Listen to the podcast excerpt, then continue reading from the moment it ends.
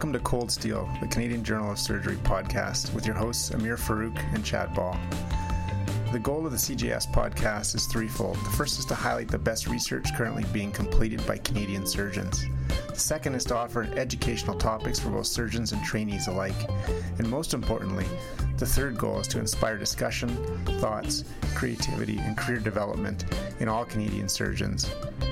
We hope you enjoy it.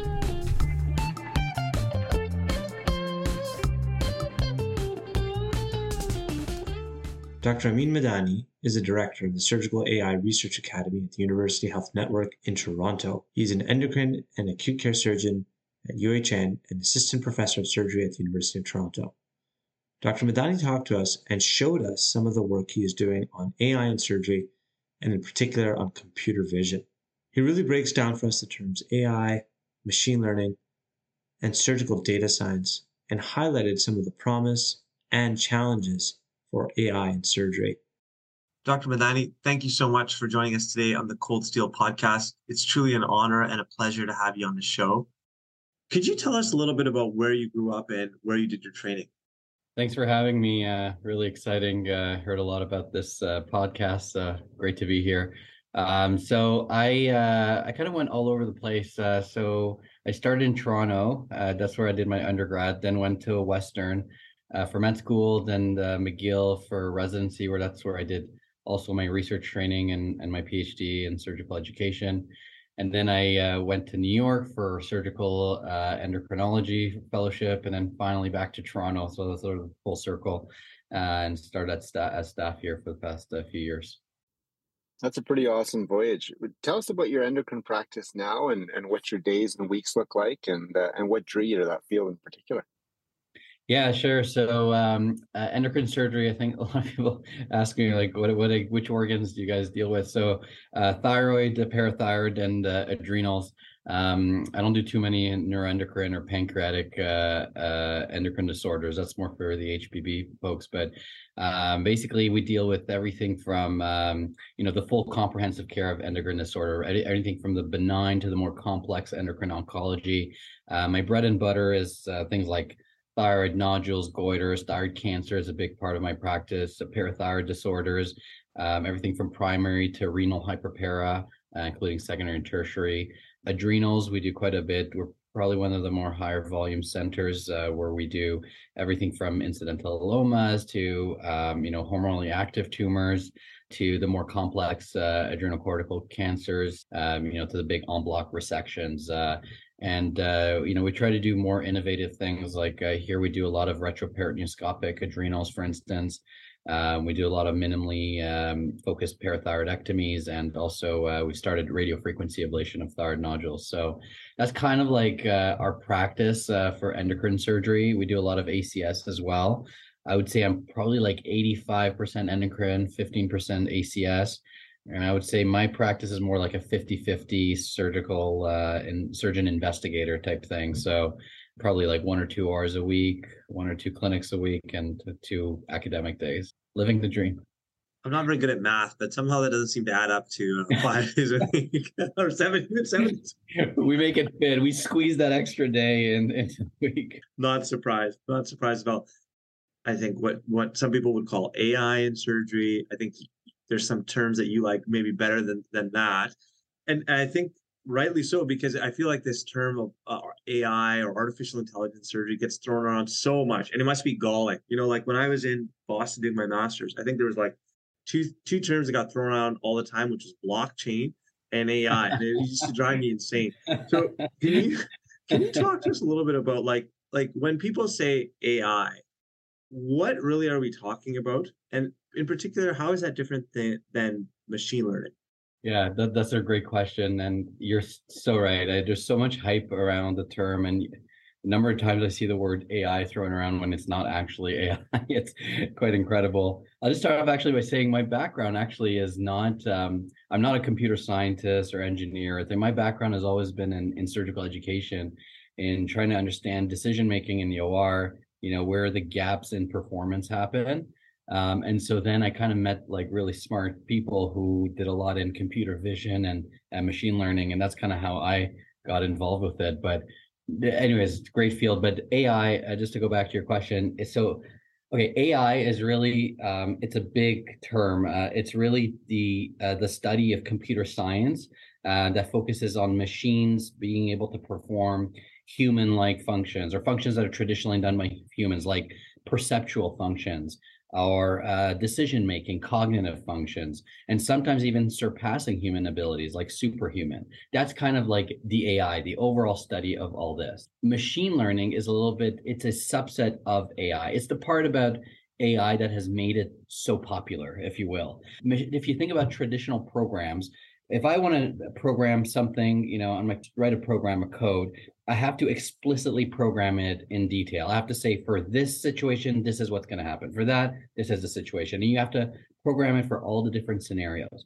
Machine learning takes a different approach. It's saying, okay, here's a lot of data. I'm going to find patterns in this data to make sense and to be able to make predictions on new data that I have never seen before. That's the kind of essence of machine learning. So they're very different. Machine learning is a sub form of AI. It, it's it's a form of um, algorithms that are able to perform AI uh, functions essentially. I think from from reading some of your work, and we'll post links to this. Uh, if you're watching this in the YouTube channel, will be in the description. If if you're listening to this on the podcast uh, audio version, we'll put in the show notes uh, some links to your papers. But uh, my sense is that you you, you kind of ha- don't like either of these terms or you, you prefer to use the term surgical data science. Tell us why that term is uh, maybe perhaps a bit better and perhaps also what is meant by the, the term surgical data science. Uh, that no, excellent, and that's a great point because I think you know, regardless of what you do, regardless of what branch of research, you really have to be specific in the terms that you use. I try to stay away from using AI as much as possible when you write manuscripts or you give a talk because you know it's a very big, big, big uh, you know sort of overall uh, overarching term. Um, you need to specify exactly what you mean. Like for instance, um, you know if it's a deep neural network, I'm going to describe it as that. Uh, you know as opposed to saying the AI, I'm going to specify the algorithm, the specific type of algorithm they use for that specific research question, for instance. And I think it's important to do that, especially if we're going to describe our research and it has to be reproducible and so on and so forth. Um, surgical data science is an important term, and that's and I like that term because that to me makes more sense from a surgical standpoint because it's more it's bigger than AI. It's got the application uh, of why we want to use AI into the term. It's so it's it's much bigger than just AI. It's the overall field of how we use data to improve what we do in the OR. Uh, basically, surgical data science is um, basically how we capture this vast amount of data from the OR or around our patients. How do we organize it? How do we curate it? How do we analyze it and create prediction models? Um, with this so that we can help help help us uh, take care of our surgical patients and and opt uh, you know and ultimately improve everything from quality safety stewardship and so on. When i say data i mean everything from the vital signs the blood work the pixels on the on the monitor during mis or you know fluoroscopy uh, all the information the nurses type in the computer uh, you know uh, about the asa score or whatever. This is all data and when you think about today's practice, you know, we have a wealth of data, and you know, on patients, and we it's up to us to kind of integrate all this data and to kind of use our gestalt on like you know and make decisions around the patient. Um, you know, that's how we decide in OR. You know what, things don't look right. Why don't we divert the patient? I say that because I think you're a colorectal surgeon. Um, so that's that's kind of how we use data science in our everyday life. But fast forward to the future, uh, we want to be able to tap into those modern computational techniques like AI and be able to integrate this kind of these avalanche of data uh, to find patterns that we cannot see as humans and augment our abilities.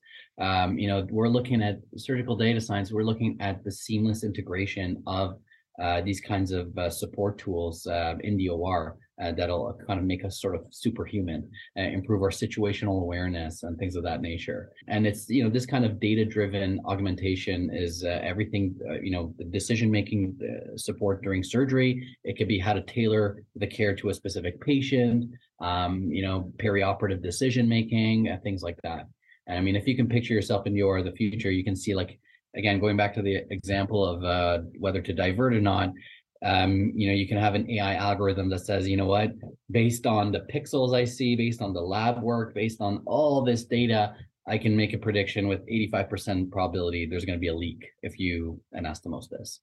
And then, you know, help you with the decision support. So that's that's how surgical data science to me is a little bit different from AI. AI is the actual uh, computational techniques that you use. Surgical data science is a study of using all that for the intended uh, applications. I'm I, uh, I'm getting a little bit of uh, PTSD. You talking about whether to divert this patient or not because it feels like ninety percent of my life is deciding this question.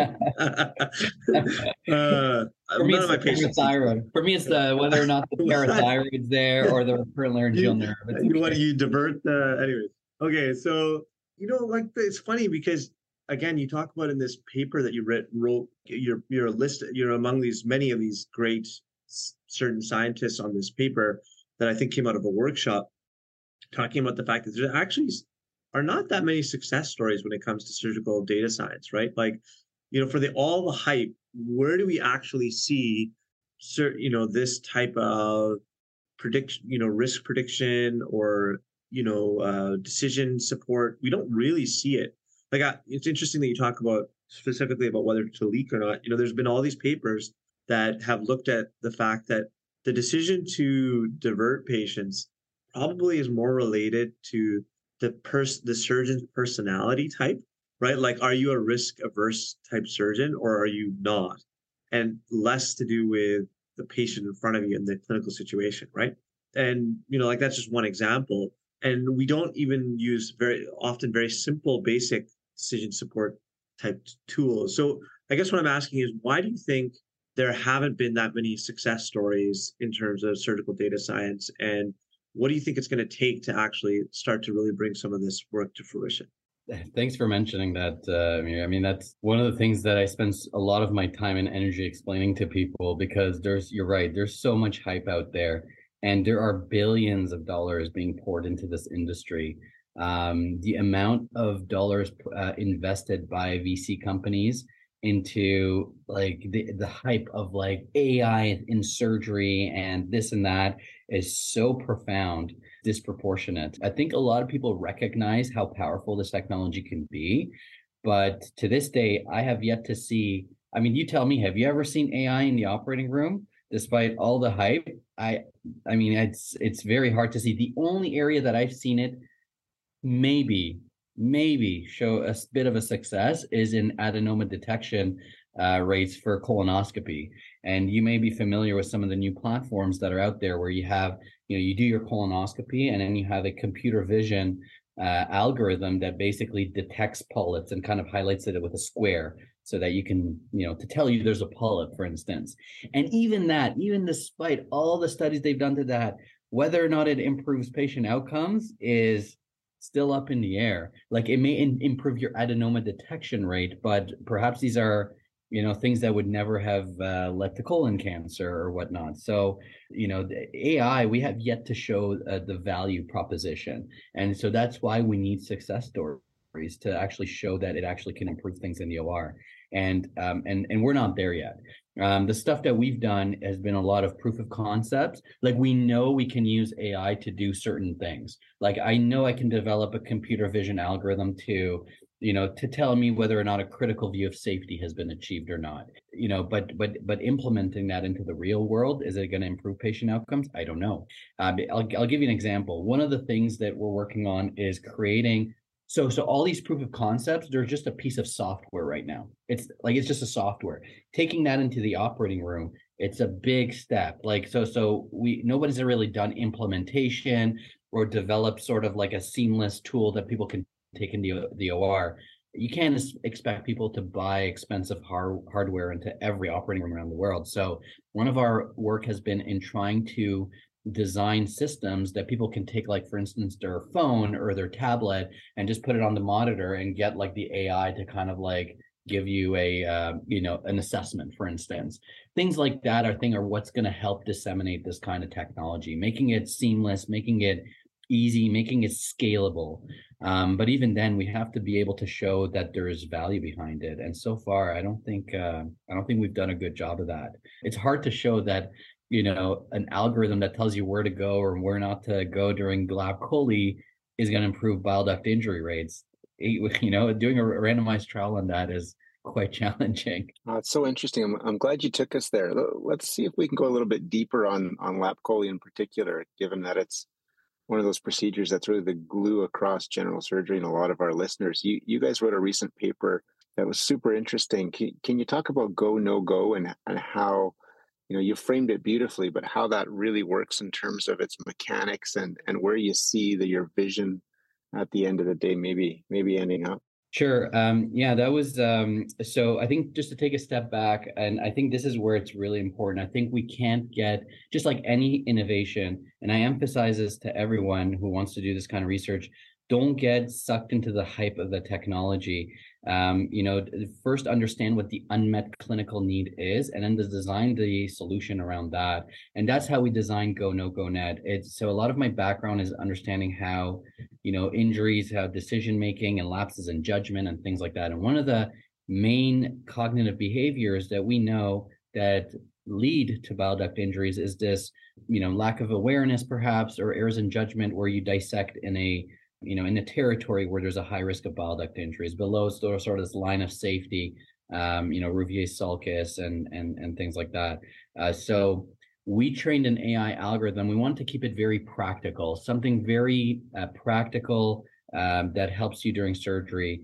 Um, so we said, okay, it would be great to have an algorithm that kind of tells you these. This is the fly zone. This is the no fly zone. Very simple binary: go, no go. Uh, you want to keep your dissection, do whatever you want, but just keep it up there above this line, imaginary line of safety. That's important because, um, and that was a big step because for the first time, we're not just developing an algorithm that can tell you, hey, I see a cystic duct. Well, great. You know, the, the, how is that helping me in the OR? I've, if I've dissected the cystic duct, I don't really need an AI to tell me that. For the first time, we're training something to do something very clinically relevant. The second thing is that there aren't very clear boundaries around a go and a no-go zone. It's a very conceptual thing that takes a lot of experience, a lot of pattern recognition, gestalt uh, of understanding what a safe uh, zone is. So, so that was one of the challenges in machine learning that we that hadn't been done before. Uh, so that was kind of like the reason behind it, and I, and I emphasize that because people don't really recognize that addressing an unmet clinical need is a very big part of the of designing an AI solution. So okay, so we decided to train an algorithm. We said, can it replicate the mind of an expert surgeon uh, to decide where these uh, you know go and no go zones are? So the way we did this was we basically, you know, we used something called supervised machine learning, which is basically you say, okay, AI, I'm going to teach you how to visualize this part of the uh, anatomy. I'm going to give you hundreds of thousands of different examples. So in this example, this is where the go zone is. This is where the no go zone. In this example, this is where it is, and this is where it is. And you give it so many examples that it can learn from, and eventually, after hundreds of different cases and different scenes from those cases, uh, you know, it's able to figure out that this pattern of pixels, this is where the go zone uh, typically tends to be, and this is where the no go zone is. And so that's kind of how we train the AI algorithm. And where we're able to find out is after enough training, it's more or less able to kind of figure out where these go zones and no go zones. And so it's kind of like your mental model as a surgeon being reflected on the surgical field. So you got this kind of augmented reality thing where it highlights these safe zones and unsafe zones uh, during surgery. That's kind of the idea and the motivation behind that. That's so cool.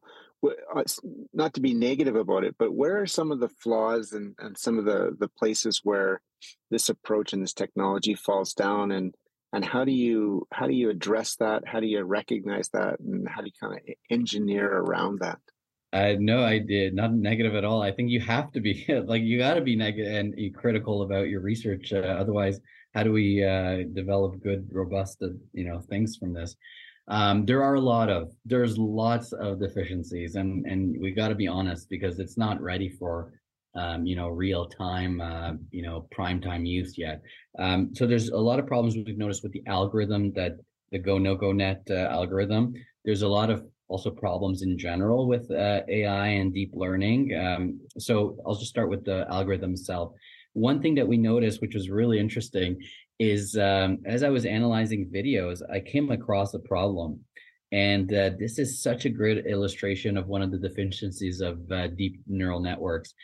Deep neural networks are designed to basically, like, like I said, take big complex uh, data sets and find patterns and then make predictions. And sometimes it takes the easiest path to find those predictions.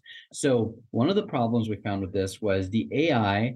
Uh, we found that every time you had an instrument in the surgical field, it was biasing the results. And so it tended to move the go zone around where those instruments was. So a big question became, wait a second, is it telling you where the go zone is based on the underlying anatomy or based on where the instruments happen to be? You know, it just happens that most lap choles, the instruments happens, you know, the dissection tends to happen in a safe zone, um, you know, uh, as opposed to an unsafe zone. So is it just learning the wrong thing? Um, and so we had to kind of accommodate you know make make adjustments to the model based on that. That's that was one uh, one bias we noticed. Another one we noticed and this is one of the areas where go no go get doesn't um, go no go net doesn't uh, fully succeed is whenever you don't have good exposure of the anatomy it's not able to tell you properly like this is the safe area or this is unsafe area uh, when when when the gallbladder hasn't been retracted properly, it doesn't. Just like us humans, like I can't properly assess it's safe, it's unsafe when I don't have good exposure. Um, and this goes back to training an algorithm for a very specific function. Ultimately, it's not going to be one silver bullet AI algorithm that's going to solve bile duct injuries. It's going to be a library of algorithms that can replicate many cognitive behaviors like good retraction, safe zone dissection, critical view of safety, like all the different things and nuances that uh, make you a safe surgeon. Um, so that's one of the other deficiencies we noticed. And then the other one was um, just like, again, like a surgeon, whenever it, it was so zoomed in that it just sees like fat and fibrous tissue, it had this sort of tunnel vision where I had no idea where it was. And it's like, sure, go there and it was like no not not in a safe place. So the algorithm doesn't work well when it's kind of very zoomed in. It has to you know see its anatomical you know just establish its bearings a little bit. And newer models that we're using are actually uh, integrating memory into it. So it's not looking at individual frames in and of itself. It's looking at you know based on frames i've seen previously okay this is not actually a go zone uh, even though i'm zoomed in. So deep learning has a lot of deficiencies, a lot of biases, and you just have to be really, really careful on how you use this technology because it can introduce biases that you never thought of before. Um, and and and going to the you know AI in general, not just its biases, but there's a lot of problems with it. Like for instance, um, you know, how do you um, how do you under you know people want to know so if, if something tells you uh, this is what i recommend you want to know why like why do you think i shouldn't divert the patient? Well because of this reason and that reason um, you know to help us and to guide our decisions. Uh, this explainability is one of the big lacks in ai in ai it's kind of like this black box where um, it's really really good at making predictions but it's not really good at telling you how it arrived at those decisions. And so there's an entire field of explainable ai that's that's trying to target that so that um, you know so if i'm a surgeon and i'm using this kind of algorithm um, you know, I can have some explainability around it, and and there's going to be more trust, um, you know, around this kind of technology for people who want to adopt it in their OR. Um, and so that's that's definitely one of the big problems. Another problem is generalizability. So if just because I train an AI algorithm at, from data from my institution does not mean it's going to work as well at your institution or even across the street. Um, I'll give an example. Um, you know, let, let's say you train an AI algorithm to tell you uh, where to go or where not to go during a, I don't know, colorectal operation, and you trained it on, uh, you laugh, but that's actually one of our next projects. um, but anyways, you train it to do that, and you basically train it on only on um, you know University of Calgary data, and you've used only one platform like Storz or Olympus or whatever. You know the the video itself is very different from another platform. So it's it's guaranteed actually that it's not going to perform as well in someone else using a different platform, for instance, or using a different resolution, different, you know, different aspect ratio, or somebody likes to have like, you know, the full view with the black circle around, like, you know, the circle. Somebody likes it zoomed in so that the full, like all these nuances um, you know, are very important. So you want to train an AI algorithm. It's important to have a very wide breadth of data, real world data that you're going to see. You want data from many institutions, from different healthcare systems, from different platforms, you know, people from different and different anatomies, different demographics, people that use different instruments, different techniques, and so on. Um, because that's uh, that generalizability is a very big key part of it. I mean, like you're like you mentioned, your background is in in surgical education, and I, I remember you actually came to Calgary uh, promoting the Fuse platform uh, when I was a resident. Uh, that's all about surgical energy and stuff. And so, you know, I wonder in your surgical education brain or with, with that lens on, where do you see this fitting in from an education perspective? Because, you know, in, in some like the, the explainability piece, I think is a big, uh, in some way, I don't know if you can say it's a problem, but but it, it is a challenge in that, you know, you know, a lot of the things that you're talking about in terms of what the AI has trouble with, like those are human, also human challenges that we have to learn as trainees. Like I was, I'm reminded of Dr. Ball and I, uh, you know, one of our mentors, Francis Sutherland. You know, he talks about this bile duct illusion, right? And so when you ever you do a lap chole with him, he makes you like have it zoomed out. Like he he doesn't allow you to actually move the camera in closer when you're doing a lap chole because of this issue. And so I, I just wonder, like, um, do do you think? I guess my question is, how do you see this? Where do you see this being implemented in actual surgical practice? Is this uh, something like you switch on at the end of a case um, to sort of before you put the clips on to give you a, uh, an additional data point? Is this something you have on all the time? Where does that interact with training? Like, where where does our where does it behoove us to like actually train ourselves to recognize these problems and these issues? um, and how does that interact with with um, your, these types of algorithms and platforms? Uh, that's a great question, uh, Amir. I, I, you know, and I, I, don't know if we have all the answers to that. I think um, you're working. We're just kind of seeing this starting to be introduced into the OR, and um, we've started doing surveys and and you know, uh, uh, you know, qualitative studies and needs assessments, surveys, and things like that uh, for end users to kind of figure out how they want this technology integrated. I think that there's kind of two main themes that I, you know, that you can kind of see this. And, and when I say AI, I think I just want to emphasize we're talking about uh, a lot of the work that we're doing, computer vision.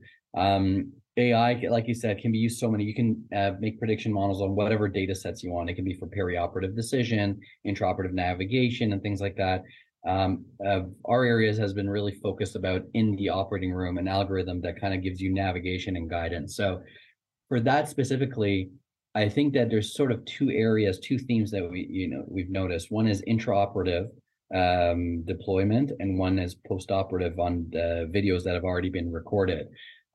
Um, I can see this being used in a number of different ways for educational purposes, for quality improvement, uh, for feedback, for assessment, for uh, coaching, um, you know, and, and it ultimately depends on the end users and what their uh, use case is. Um, like a lot of people are not very keen to use this in the OR, we've noticed, especially since this is a very new technology. You know, there's not a lot of validity evidence behind it and things like that. Uh, they're, but they're very happy to take their recorded videos, um, sitting on their computer and seeing what the AI told them to do told them they would would have suggested uh, and analyzed their performance and then use that as sort of like an educational experience uh, or you can use it for residents uh, as well. Um, you know perhaps they can get a safety score of some sort. Um, you know you can use this for video based assessment uh, of residents and we're actually doing a randomized trial right now using this for residents to see whether or not it actually improves their performance uh, do they become safer does it change their practice and and things like that um, so, so I think there's a huge opportunity for post-operative uh, integration. The second piece is intraoperative, and that's been uh, more challenging, obviously, because you have to integrate a technology in the OR. Um, it's got to work with the OR workflow and the equipment and the nurses, and you know uh, it, that's a bit more challenging. And we're not there yet. Like the way we've kind of done the initial deployment was, I literally take we design a pipeline where I can take the laparoscopic tower, plug it into my tablet that I'm talking to you with right now, and basically um, like have the video feed from the tower on my tablet and get the AI on a monitor. But who's going to have a you know, who wants to have another computer in the room, uh, having them with guide them? Like that's just not really uh, well integrated into your workflow. So the question begs so how would you use this in the OR? So I think that for some people, it may be the situation where um, they, you know, they don't want to invest extra hardware to have this integrated into their OR. And they just want a quick like assessment to say, hey, am I on the right path? Yes or no okay, I don't need it anymore. Let me continue the surgery. Uh, so you can use it that way. Like like the example that I gave, where you can take your like your iPhone or whatever, take the camera on it, put it on the monitor, and then just get the AI to give you an assessment. That's one of the ways we we see this technology as being scaled every operating room around the world. Another way is there's going to be a need for some people who, especially when algorithms become a lot more powerful, to have a sort of plug and play solution where you um, you know you literally uh, plug the AI into the monitor or into your integrated OR, uh, and it gives you on demand uh, high performance AI inference in the OR, uh, or and you can turn it on and off whenever you want. Um, now that begs the question: people who are doing unsafe maneuvers, uh, they're oftentimes unaware that they are doing unsafe maneuvers, and they may not be have the awareness to turn on an AI, you know, algorithm to guide them either. So uh, a lot of questions remain. I don't know. Uh, you know, I don't think I have all the answers, but um, I think, in my opinion, we're going to see AI sort of integrated as sort of like a fly on the wall, kind of watching you. you know, if it sees something that you're about to do something, maybe give you like an alarm uh, of like, hey, you know, just maybe rethink what you're doing. Try this instead, or you know, maybe you should bail or change your approach. Yeah, it's fascinating to think how things might look uh, in the future two sec. We we have to since you mentioned it. Where what what do you think G- Chat GPT is going to do to surgery? Like, is this just a gimmick, I don't know. or do you? Or, really no, no comment. no, it, it's look. Chat GPT is a big game changer, but I don't really. We don't really know where it's so powerful that we don't really know where its applications will lie um uh but it also has a lot of problems too like it's really good at like generating like you know uh, like we were joking around with it i'm like uh, with chat gpt i'm like uh, write me a song in the style of uh, taylor swift about surgical ai and it like wrote me a song like and a really funny song like it was really good like things like that is really good at um it's actually changed a lot of things like for programming like um you know I, one of my uh, the engineers I work with was made a joke. Uh, it took him two years to train something that one of our uh, proof of concept uh, for 3D modeling and computer vision, and took him two years to write a code for that. When ChatGPT came, it took him literally 10 days to to do the same thing. Uh, so there's actually a joke amongst computer scientists that the new programming language is English, uh, because you just need to type this is what I want, and like it'll give you the computer code for it, so you don't have to do it from scratch. Um, you know, you can see ChatGPT uh, used for patient care. Like, you know, patients have questions about their surgery. Um, you know, they have like a quick thing that they need to answer. Um, you know, instead of trying to call the hospital to figure out their answers, they got ChatGPT to help them. Uh, you, you can see a lot of potential there. Um, there's a lot of problems too. Like as you know, ChatGPT will also give you references that it'll make things up that don't exist, which is a big problem. Um, so so so it's a very powerful thing. I don't I just don't exactly know where it's going to come into play. To be honest, uh, in in you know in terms of clinical applications. It's all very exciting, all kind of nebulous, all kind of uh, kind of interesting. Man. So it, it, it's an exciting time so to be alive. Fast What's that? The field is the field is moving way too fast, uh, faster than we can keep up. Uh, you know, not not just in terms of knowing what to do with this, but also how to regulate it as well. So yeah, that's a it's a whole discussion for another day about sort of the ethics around this and what is you know how do we roll this out in a way that's safe and and all that kind of stuff because I, I think that is an important consideration you know particularly around chat gpt but you wonder uh, about the tools that you're developing how how they're going to be implemented. You know does that have what kind of legal you know ramifications does it have? Like if your go no go said don't go there and you went there like right? Like you could see some interesting scenarios coming up down the road and i don't i don't think uh, we know the answers to any of these things yet. Absolutely. I don't think we have precedent for that and ultimately i think it's going to be just like any technology that uses in the or ultimately you have to use all of that in with with uh, you know a grain of salt and at your own discretion because um, you know ultimately these prediction algorithms have their confidence intervals and things like that and that's part of what we've integrated into our newer platforms is uh, information about how confident it is about its predictions for you Dr. Madani, thank you so much again for joining us. It's been an absolute pleasure. One of the questions that we asked our guests at the end of the show is if you could go back in time and give yourself advice as a, as a chief resident or perhaps even as an early attending, although you're still uh, probably still a, a young buck, but you know, if you could go back in time and give yourself advice, maybe as a chief resident, what advice would that be? Oh, it's I, I don't even know. Uh, like that's a tough question to answer. I think it's uh, it, it can be anything, not necessarily related to uh, surgical AI. I, I, you know, I think my the number one thing I would tell myself is uh, trust your training. Uh, I think you know when you go out into practice, I think um, there's all a lot of unknowns, and you're not sure of yourself. You question yourself, you question your abilities, and things like that um i think uh, one of the things i would go back and tell is that it's okay like you got this you've got the skill set and you'll be fine especially in canada we get really good training all around um and the other thing is to not be afraid to ask for second opinions ask for help uh, just hey i just want to run this case this is what i'm doing uh, you know i know it's probably right but just want to run it by someone and and kind of helping that build your confidence so that you can finally fly from the nest or whatever that analogy is. Um, that would be kind of, uh, I would, I guess, the one advice I would say.